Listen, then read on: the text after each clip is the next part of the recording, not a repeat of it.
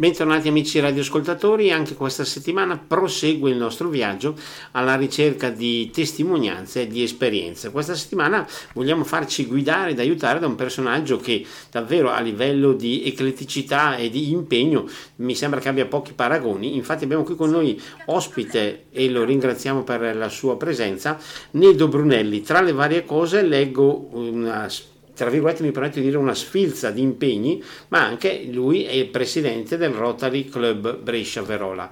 E la domanda che mi sorge spontanea per iniziare questa nostra chiacchierata è questa: ma c'è il tempo in una giornata per seguire tutte queste attività, queste passioni? Si trova, basta programmare. Quindi bisogna programmare proprio attentamente, insomma, attentamente, direi. Sì, sì, sì. Ecco, noi abbiamo detto appunto, partendo un po', ma vi assicuro che dopo la nostra eh, diciamo carre- carrellata sarà molto più ampia, eh, abbiamo detto presidente del club Rotary di, del Rotary Club Brescia Verola, e io vorrei subito chiedere: ma cos'è un Rotary Club, cosa fa e soprattutto cosa si propone? Beh, innanzitutto il Rotary nasce da un'associazione internazionale fondata da Paul Harris ancora nel, nel, negli anni lontani, sono più di cento anni che esiste questo club e che, che esiste questa associazione.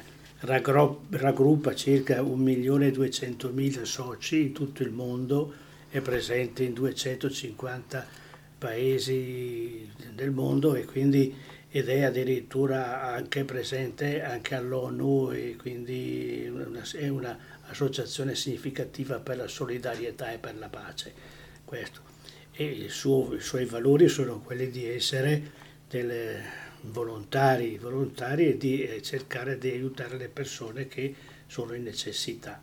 Questo è il fatto. Infatti il nostro slogan è servire al di sopra di ogni interesse personale. E questi sono ovviamente i punti di riferimento del Club Brescia Verola. Esatto, perché sono fondamentali questi valori per essere dentro in un club, e così tutti i soci che partecipano. Ecco, il vostro club Brescia Verola è nato quando, e soprattutto adesso cosa, quali, quali sono i suoi programmi, i suoi progetti per il futuro?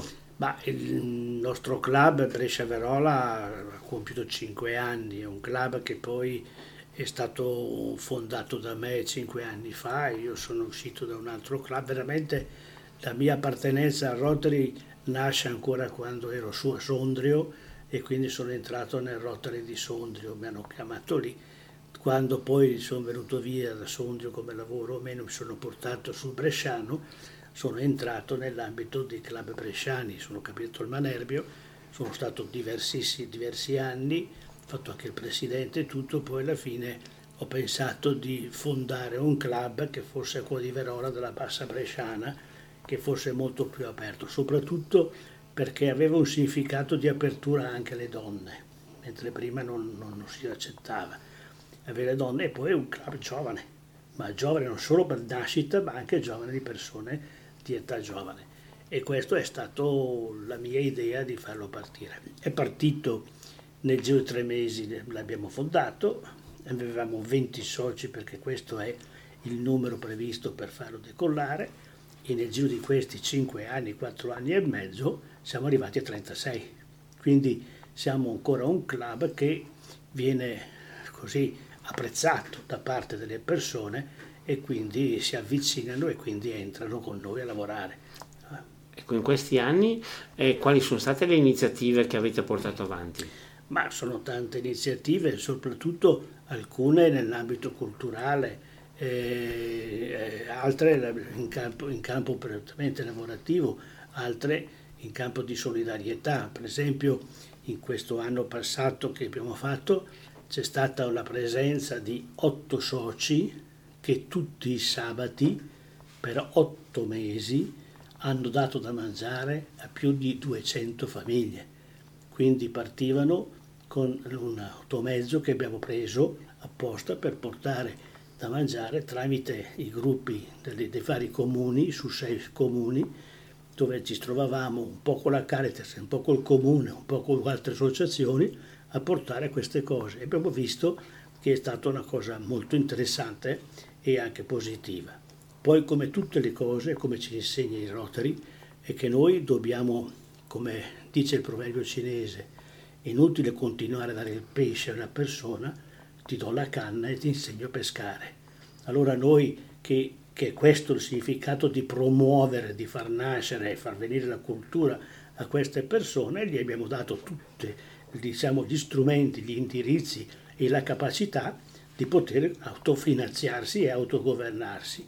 Gli abbiamo presentato le associazioni che ci potevano dare eh, il vitto, queste cose, in modo che loro stessi si sono attivati per fare questo tipo di servizio. Per cui è un'attività ed è un lavoro che continua nel tempo, e questo ci fa veramente piacere e anche felici di avere promosso un lavoro di questo tipo. Questo per esempio uno delle tante cose che avevo fatto. Certo, tra l'altro testimonianze mi sembra che, eh, che vanno al di là, perché a volte parlando un po', o anche magari navigando sui social così, si parla di Rotary e mh, c'è una sorta di accusa, nel senso che si dice a livello di ideali, di idee c'è molto di buono, però forse manca un po' di concretezza. Invece voi in questo caso siete stati particolarmente concreti. Ma noi siamo concreti in questo senso, perché ce lo spiega il Rotary. Il Rotary ci dice che dobbiamo essere noi a metterci in gioco, dare gratuitamente le nostre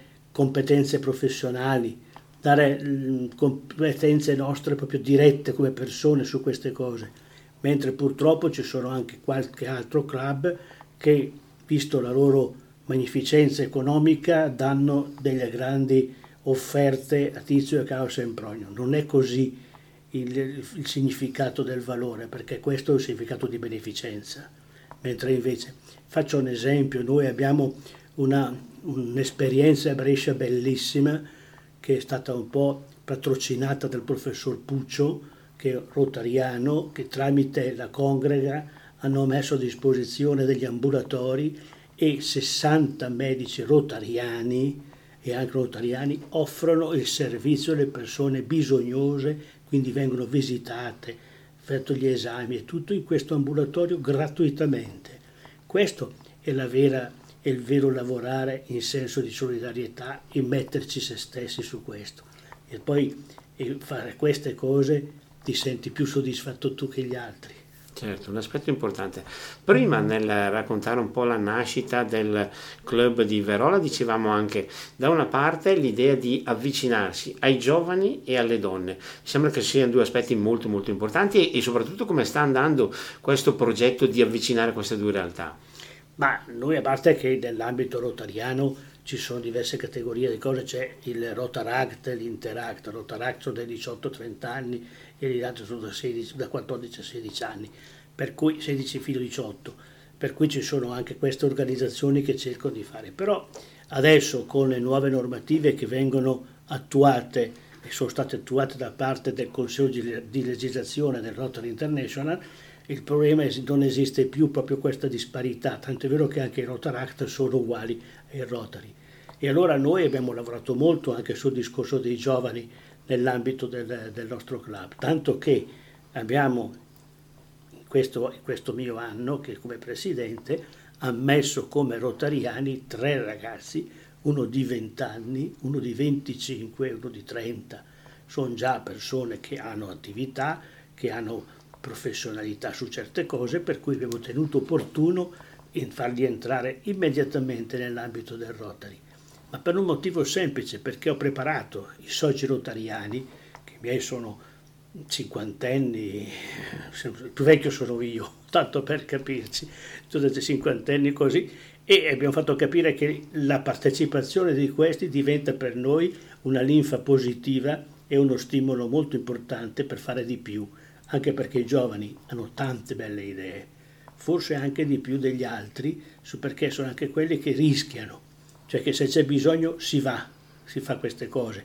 Quest'anno poi, che siamo nell'anno dell'ambiente, quindi c'è bisogno eventualmente di andare a piantumificare eh, certe zone o meno, c'è un club che addirittura sono stati tutti, in, in, in, tutti insieme, tutto il club in completo, a piantare le piante in un bosco, e quindi si chiama Bosco Rotary proprio perché danno vita e danno una testimonianza al territorio che anche il Rotary partecipa al cambiamento della vita e fare in modo che il, il, l'umanità possa vivere ancora, ancora per molto, questo è il discorso.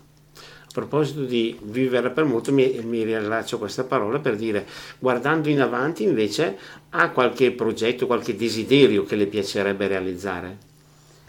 Ma insomma, io vedo che adesso stiamo facendo una cosa con il futuro presidente, ci siamo trovati e faremo un libro soprattutto sulla Bassa Bresciana, mettendo in evidenza i nostri comuni con quelle che sono Le, le, le, diciamo, le opere d'arte importanti, insomma, monumento o meno, e poi qualche focus particolare come avvenimento oppure qualche cosa, mettendo anche dove andare a pranzo, queste cose qui, e comple- completandolo con alcuni interventi che Rotary ha fatto in questo settore, in modo che possa diventare un bel opuscolo anche in, pro- in prospettiva della Brescia Bergamo, capitale de, della cultura. cultura, quindi dare in mano a questo, anche perché poi noi essendo Verola, Verola abbiamo anche le famose tele del Tiepolo, che sono veramente un'eccellenza, una meraviglia, sono penso le, le tele più ampie, che più belle che ci siano nel mondo, perché sono quindici metri di altezza e cinque metri di larghezza, per cui è un'opera, un capolavoro eccezionale.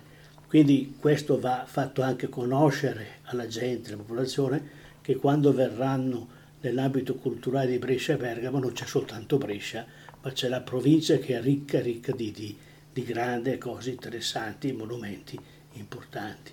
Ecco, noi stiamo cercando un po' di analizzare questa realtà rotariana e mi chiedo, abbiamo già detto prima che il rotariano è innanzitutto un volontario, ma ha, mh, ci sono dei requisiti per diventare rotariani? Beh, i requisiti una volta erano un pochino più stretti, cioè doveva essere Eh, professionista, questo e questo, tutto un sacco di cose, avere eh, imprenditore, queste cose sì. Oggi basta che sia una persona di ottima reputazione e che abbia la grande disponibilità a lavorare e fare, perché questo è un po', quindi diciamo che il Rotary è un po' modificato, è cambiato, è molto più aperto, aperto a più artigiani, aperto anche più a cose, mentre prima erano un pochino più, un po' più rigidi. Quindi c'è questo discorso di apertura, quando comunque la persona è corretta, onesta ed è rispettabile nel territorio o meno, una persona sicuramente positiva, perché ci sono tantissime persone che hanno dei requisiti umani che sono molto quasi più importanti di voi, de volte rispetto anche a certi professionisti. Certo. E invece i vostri obiettivi, hanno detto prima magari eh, l'impegno in favore di famiglie che erano in difficoltà, eh, la, l'impegno per la cultura, dove diciamo rivolgete la vostra attività, il vostro impegno? Ma dunque noi lo rivolgiamo sul territorio, a dire la verità cerchiamo sempre di fare degli interventi territoriali in modo che ci siano l'apertura al pubblico. È stato significativo quello che abbiamo fatto a Quinzano d'Oglio il ventiquattro di ottobre, che è la giornata dedicata alla polio, per cui noi siamo portatori di questa, diciamo, di questa invenzione, chiamiamola, perché eh, debellare la polio è stato uno dei primi principi da parte del Rotary e sono anni e anni e anni che si batta per questo. E si può dire che abbiamo quasi concluso, che in tutto il mondo facciamo questa opera, tanto è vero che sono tanti rotariani che vanno nel mondo per, per, eh, per dare praticamente, iniettare il siero ai giovani. E, e quindi in, in quell'occasione cosa abbiamo fatto? Abbiamo fatto, abbiamo portato con noi il tennis in carrozzina. Noi abbiamo la fortuna di avere, noi il Rotary ha la fortuna di avere un rotariano che è membro della, della squadra nazionale del tennis in carrozzina, per, insieme poi con altre persone e anche con altre associazioni, fanno delle manifestazioni in piazza in modo che fanno vedere a giocare a tennis, e in quell'occasione solitamente noi mettiamo sulla carrozzina il sindaco, il vice sindaco, gli assessori e anche la popolazione, perché si rendano conto cosa vuol dire la disabilità. Che la disabilità non è una cosa peggiorativa, ma è una ricchezza, perché ti insegna anche a capire certi passaggi. Facciamo queste cose, abbiamo fatto insieme col professor Pecorelli una giornata di un convegno dove tutta la popolazione ha partecipato, e quindi è stato un momento interessante e positivo.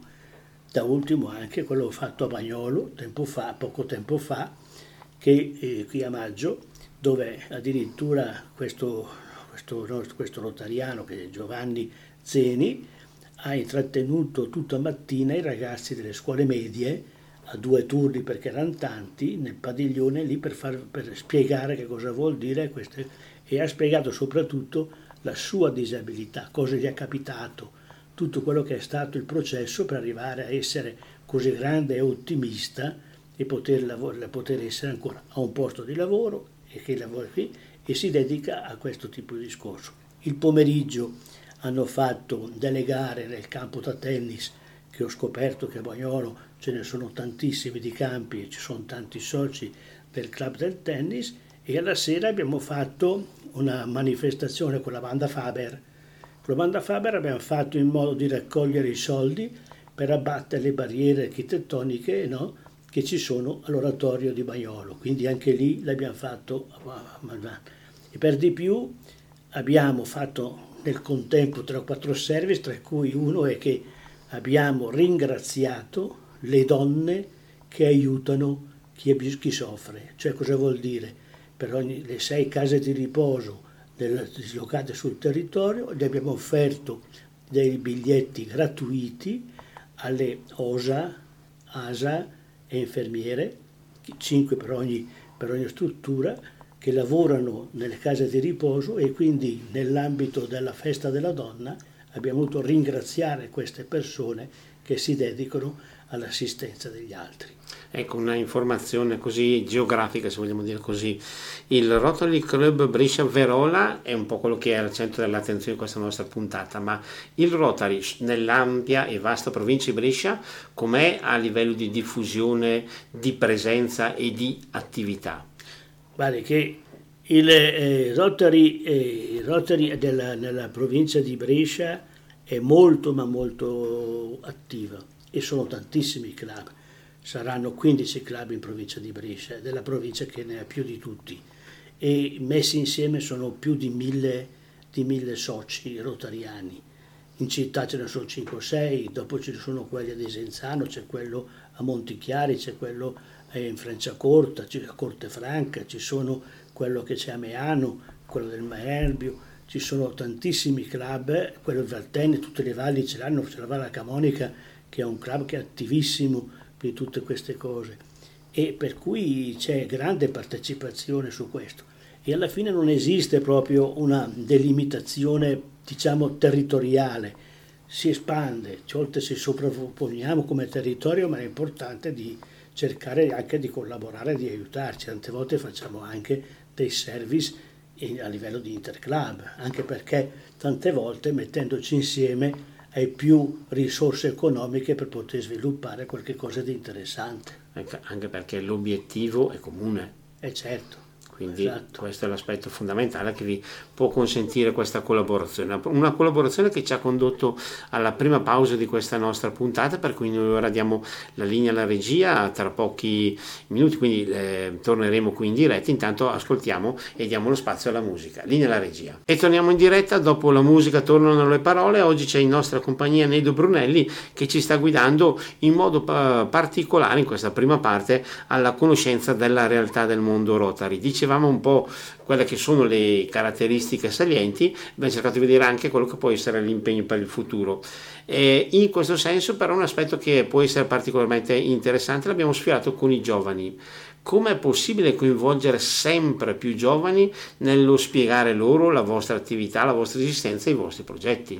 Ma attraverso il discorso del Rotaract, che è quello proprio dei giovani, loro si trovano e hanno, insieme con alcune persone, diciamo, rotariane, che possono essere anche di formazione per quelli che sono i valori o meno, e si trovano sistematicamente in varie zone, e ci sono tantissimi club che più o meno sono patrocinati da parte delle Rotary e che vengono seguiti, e quindi forse loro hanno sempre delle ottime idee, non so, soprattutto quando devono fare la raccolta fondi per le beneficenze varie nel campo, nel campo delle malattie nella ricerca, della, della, della, tutte queste, queste cose, e sono veramente bravi su questo qui, anzi devo dire che tante volte ci superano in tutto e per tutto, perché loro hanno più disponibilità al dialogo con le, con le persone, con i cittadini. Hanno uno stile molto bello, molto diverso anche dal nostro se vogliamo, e hanno una capacità proprio di, di approcciare il pubblico che è eccezionale, e sono, sono veramente il futuro del, del Rotary stesso. Ecco, come dicevamo prima però, un Rotary sempre più aperto, tra virgolette. Certo. E questo certo. È molto importante, perché come si diceva anche un po' in passato, magari c'era un po' l'accusa di dire il Rotary è un po' chiuso in se stesso. Dobbiamo pensare che eh, diciamo tanti pensano che il Rotary sia fatto da ricchi, che il Rotary sia fatto da persone che snobbano un po' l'altra società o meno, oppure che sono fatti per questo, oppure che sia una, una congregazione tale da assimilarsi ad altre associazioni di cui non faccio nome in tutti i sensi. Non è quello, perché nel Rotary quello che vive fondamentalmente sono il service, quindi il primo punto fondamentale, devi fare dei servizi a favore della collettività, fare veramente formazione e tutto, e anche fare divertimento, perché eh, il, Rotary deve, il Rotary deve anche produrre divertimento ai soci e anche alle altre persone. Difatti tante occasioni di divertirsi vengono fatte apposta in questo senso, per cui non è un, una società snob rispetto agli altri, anzi è molto più vicina a quanto si possa pensare, perché i problemi li vanno a cercare, li vanno a esaminare, e hanno sempre, devo dire, grazie alla società e alle associazioni, degli interlocutori che ci aiutano a comprendere quali sono i bisogni. Questo è fondamentale. Tante associazioni si rivolgono ai, ai Rotary per poter essere aiutate in quest'altro, e non è mai venuto meno l'impegno da parte dei rotariani di dare una mano. Questo è fondamentale. Chi tanto, chi poco, chi, chi può, chi nemmeno può, però il problema è di dare veramente una, una, un collegamento, un aiuto a queste persone. Certo, questo era molto importante, anche perché uno degli obiettivi di questo nostro incontro era appunto anche quello di chiarire bene cosa sia il Rotary e anche cancellare alcune idee davvero malsane. In questo ringraziamo eh, Nedo, il nostro ospite, per essere stato qui con noi. Tra l'altro, quando eh, mi sono permesso prima di fare un po' una nota su Nedo Brunelli, io mi sono segnato anche diverse realtà come sociologo, psicologo, psicoterapeuta, psicoanalista, e per il momento mi fermo qui. E tutte queste attività, questi impegni, in cosa consistono e come è stato possibile accumularle tutte? Beh, quello fa parte della mia professione, quando è stato il momento che mi sono formato e che sono andato all'università, che ho avuto dei bravissimi maestri.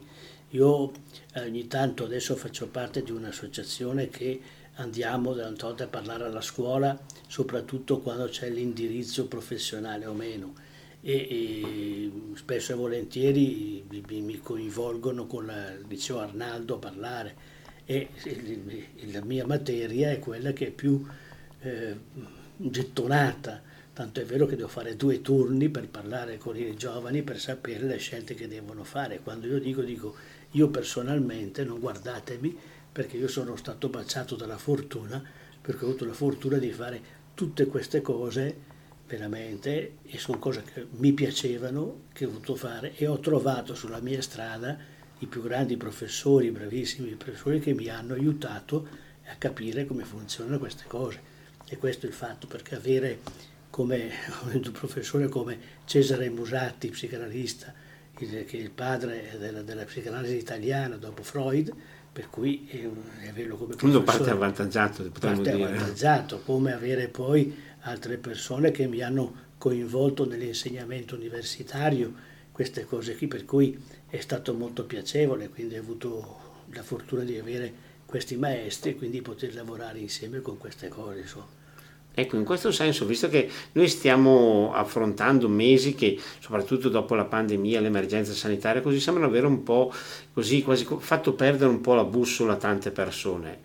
Io mi permetto di dire, da esperto, cosa possiamo dire in questo senso? È un problema molto drammatico, drammatico perché pochi, adesso la fortuna vuole, perché poi la mia vita è lunga, Quando io facevo parte de, de, de, degli incontri che facevamo a Milano con la regione, ancora nei tempi d'oro, eh, allora lo psicologo era una, una figura contemplata nell'azienda sanitaria e quindi veniva assunta in questo senso. Poi con l'avvento di altre cose o meno, lo psicologo è stato un po' abbandonato da, nell'ambito sanitario. E allora le persone che avevano bisogno hanno dovuto rivolgersi a strutture private e a queste cose qua, con costi eccessivi, perché è chiaro che un professionista giustamente chiede il suo compenso su questo. Oggi invece, guarda caso, perché dico sempre che c'è sempre quelle, i percorsi, I, no? i corsi e i ricorsi dei Machiavelli, per cui hanno pensato di fare il, lo psicologo di base, hanno pensato, finalmente hanno potenziato queste cose. Ora non tutti hanno la possibilità di potersi avere eh, a disposizione lo psicologo a titolo personale, pagandolo fior di quattrini, per cui avere lo psicologo di base sicuramente, come c'erano una volta i consultori familiari, che erano veramente validi per poter d'aiuto alle famiglie, soprattutto quelli che avevano problemi con i bambini particolari in questo senso.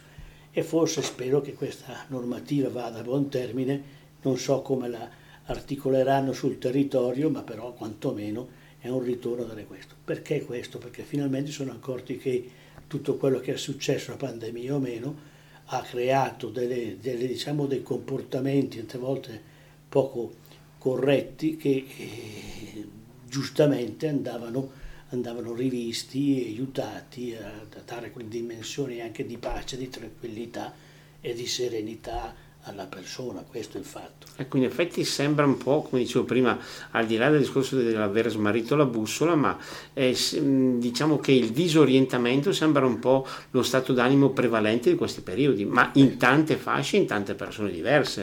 È vero, è il disorientamento. Difatti, se, se per caso facesse... sono anche analisi di carattere sociologico, l'esempio, il fatto di acquistare il pane, di fare riserva, di metterlo via, è un segno della paura della pandemia, è il segno della paura della guerra, per cui hanno paura. Adesso poi noi abbiamo anche eh, delle cattive consigliere che sono i mass media, perché adesso c'è la, c'è la, la paura della, della, della, del, del frumento, del grano, di queste cose qua o meno.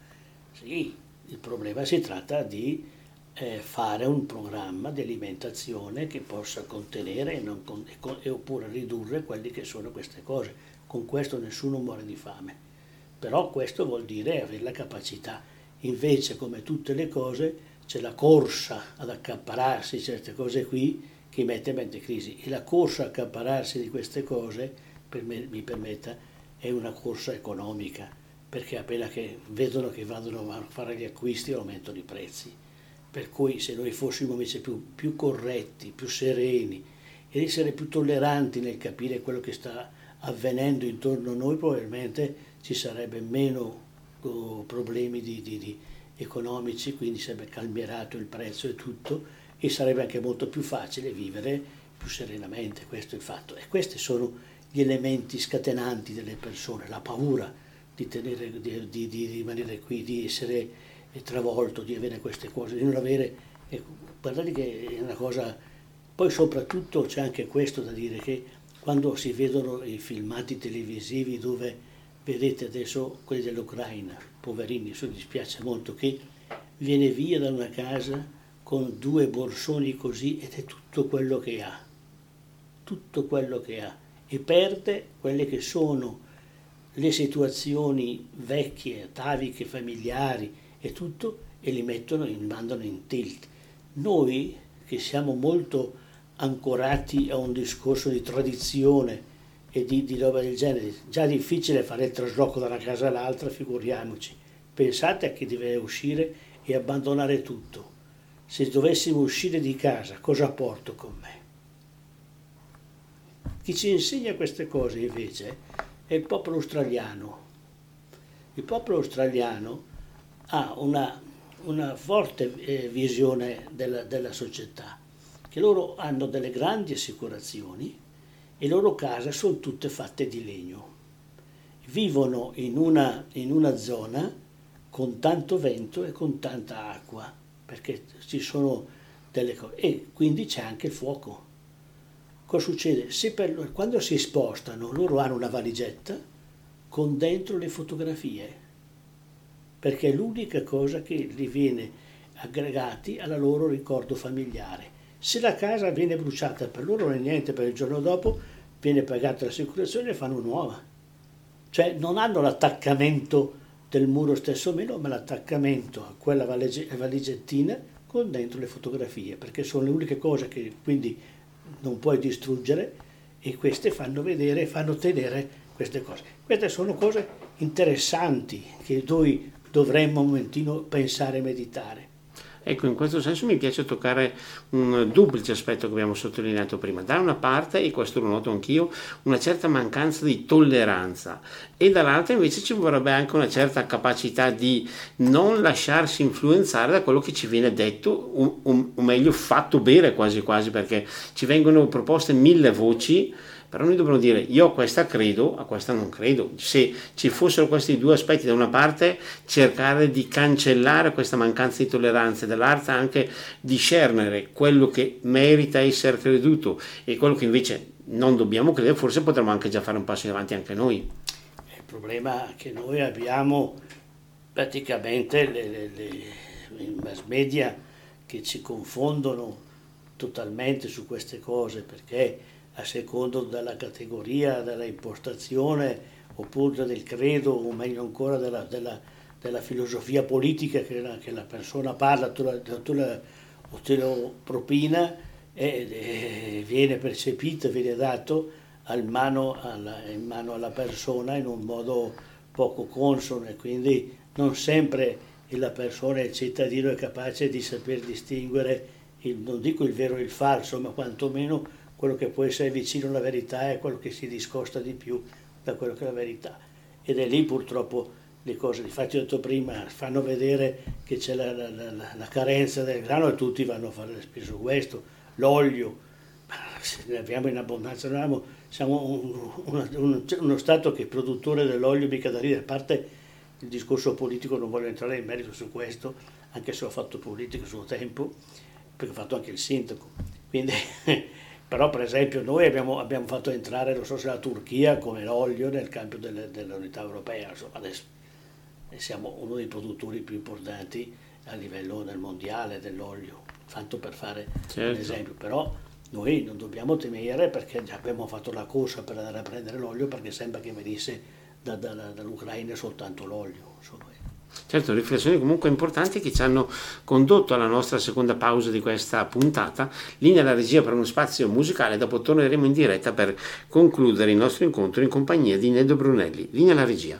E torniamo in diretta, siamo nella parte conclusiva del nostro incontro con Nedo Brunelli, e ne approfitto perché qui ci sarebbero, diciamo, materiali, informazioni per almeno due o tre puntate, però leggendo questa scheda io noto anche professore di psicologia del lavoro e delle organizzazioni, e poi mi permetto di aggiungere una cosa particolarmente significativa, giudice onorario emerito sia del Tribunale dei Minori che del Tribunale di Sorveglianza di Brescia.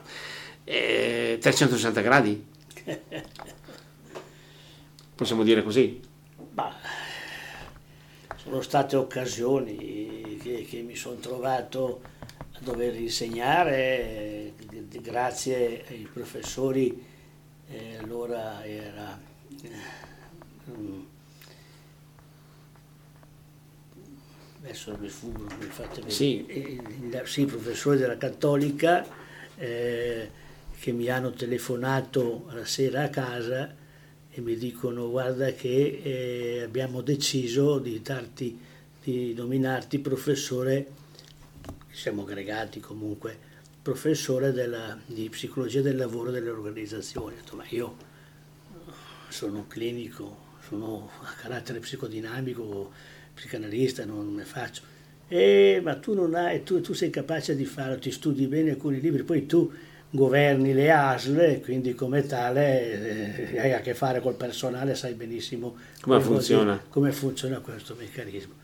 e così mi sono trovato per moltissimi anni a fare anche il professore universitario di psicologia del lavoro delle organizzazioni, questo è il fatto. Certo, ma col tribunale invece com'è nata questa esperienza? Col tribunale è nata un'esperienza che una volta, eh, quando ero sindaco, e mi sono incontrato con il giudice Lanza, che per me era stata una persona validissima, il Tribunale dei Minori, no?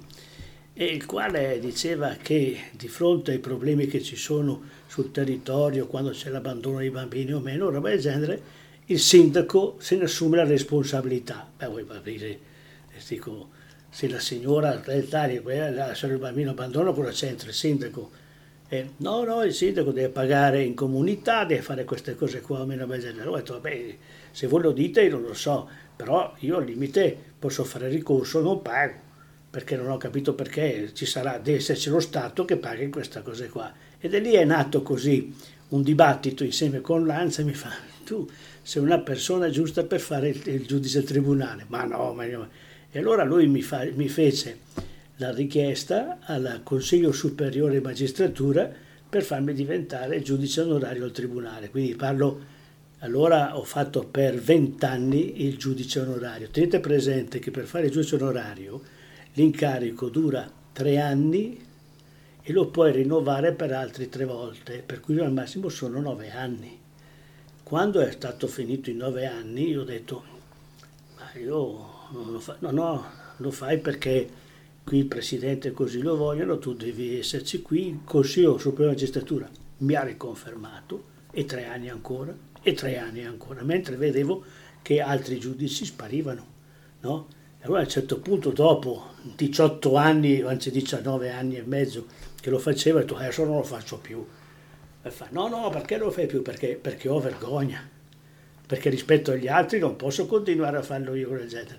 E allora ho deciso di smettere.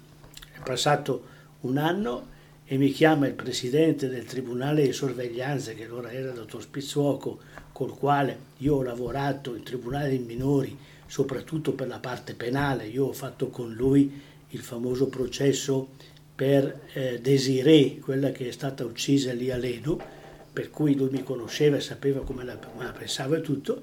Tu vieni da me a fare il giudice onorario al tribunale di sorveglianza.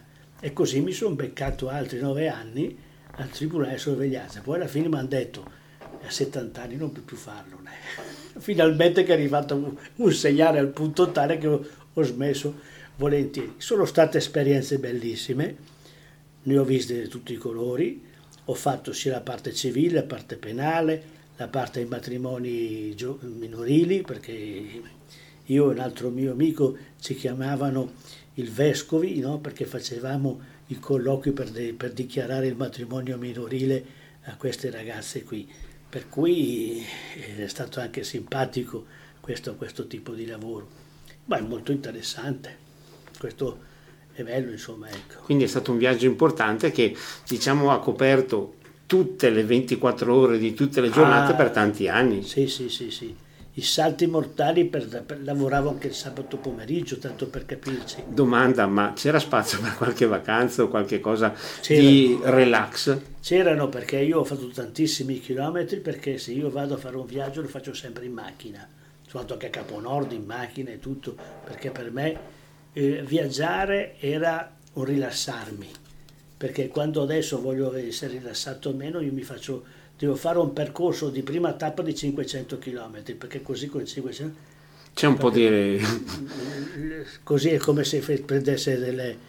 E, e, quindi ho fatto tutto, ho girato, ho fatto anche queste cose con esperienze, ma anche esperienze straniere, interessante, perché quando nella mia carriera ho, fatto, ho lavorato anche all'ospedale psichiatrico a Bergamo e abbiamo creato delle cose innovative a Bergamo negli anni settanta, sono andato a visitare...